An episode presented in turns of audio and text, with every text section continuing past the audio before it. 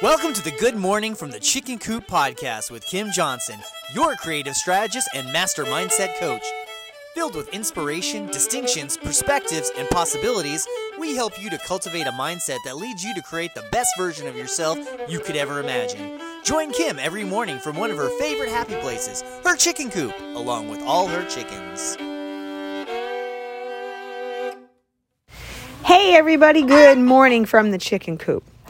Today, I want to tell you something about the fact that we have got to stop the pattern of waiting until we have it all nailed down to begin the process of building.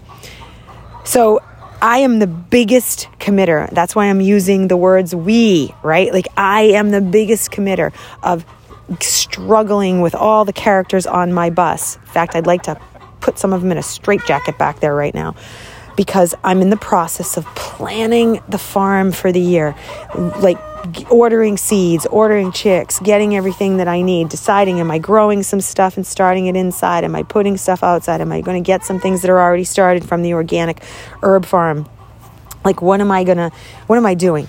And one of my most eh, just consistent struggles that I have with myself is to constantly argue about well, I don't have it in my head clear yet. So therefore, I have to keep contemplating it because my certainty girl freaks out and she says, Well, unless we have it completely laid out in our head, then we can't go forward. And she and I are in a constant battle about things like this. I had somebody come out to help me. One of my biggest struggles out here is always irrigation, watering things. So I said, okay, I've got to I've got to handle it this year because last year it was just so time consuming, hours and hours of just watering thing, it's just too consuming. So I've got to get somebody to come out and do irrigation. So first thing that comes up in my head, her, well, do you you don't know exactly what you're going to do with the garden, so you can't talk to the irrigation man yet. And I start a spiral of stopping myself of moving forward because I'm trying to figure out and have it all nailed before I actually have the conversation. I was like, no, we're not doing that. Thank you for sharing. I thanked her for her certainty driven comments in my head. And I said, no, we're not doing that. Maybe he has ideas that he can bring to the table that will help me. So, sure enough, call him. He comes out. Such a great conversation. And he completely changed the trajectory of what I was going to do because of his idea of how we could do the watering. It was profoundly different than what I thought. And I was I was shocked. I said, "Okay, so now this changes things because now I can go back to saying, oh, I can separate out the herbs into these containers and the containers can still get watered if he's doing the irrigation this way.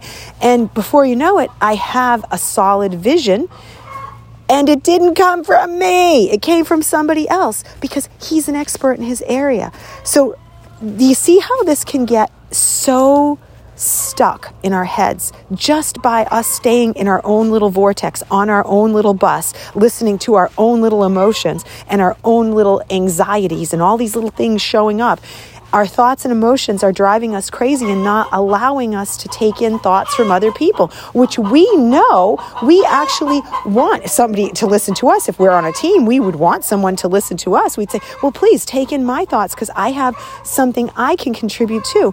I watched this man as he was here and I was talking to him and I got so excited about what he was saying. I watched him get excited about it because he felt like I was valuing him, which I was very much. And all of a sudden, everything started to click. And he was happy, and I was happy. And I realized I'm contributing as much to him as he's contributing to me because he was so like, oh, wow, well, I could do this and I could help this. And he figured out a way to help me get water over to the chickens so I don't have to schlep hoses everywhere. I mean, it was just, it was the greatest connection and it happened so organically because I actually stopped saying to myself, well, I have to have this whole puzzle laid out in my head before I actually talk to somebody. And it put me right back, it kicked me good hard right in my ass so that I would say, ah, okay, there you go again. Another time that the universe is providing you with evidence that whenever you do that, it doesn't work. You have to take in other information. You are not all, do not have all the answers. I am not the oracle when it comes to all things on the farm. I am very much a learner. And I always tell myself if my identity is that of a learner, then a learner actually has to learn. but you can't stay frozen in the process and say, I'm going to not move. I'm going to sit here like a donkey until I have all the answers. So hopefully, this will help you. Don't stay stuck, my friends. You don't need to focus on that. You have it nailed. Just know what you need, start the process. Even if it's teeny weeny steps, do it. I promise you'll be much happier. All right, my friends, I will see you tomorrow. I hope you have a blessed day. Bye.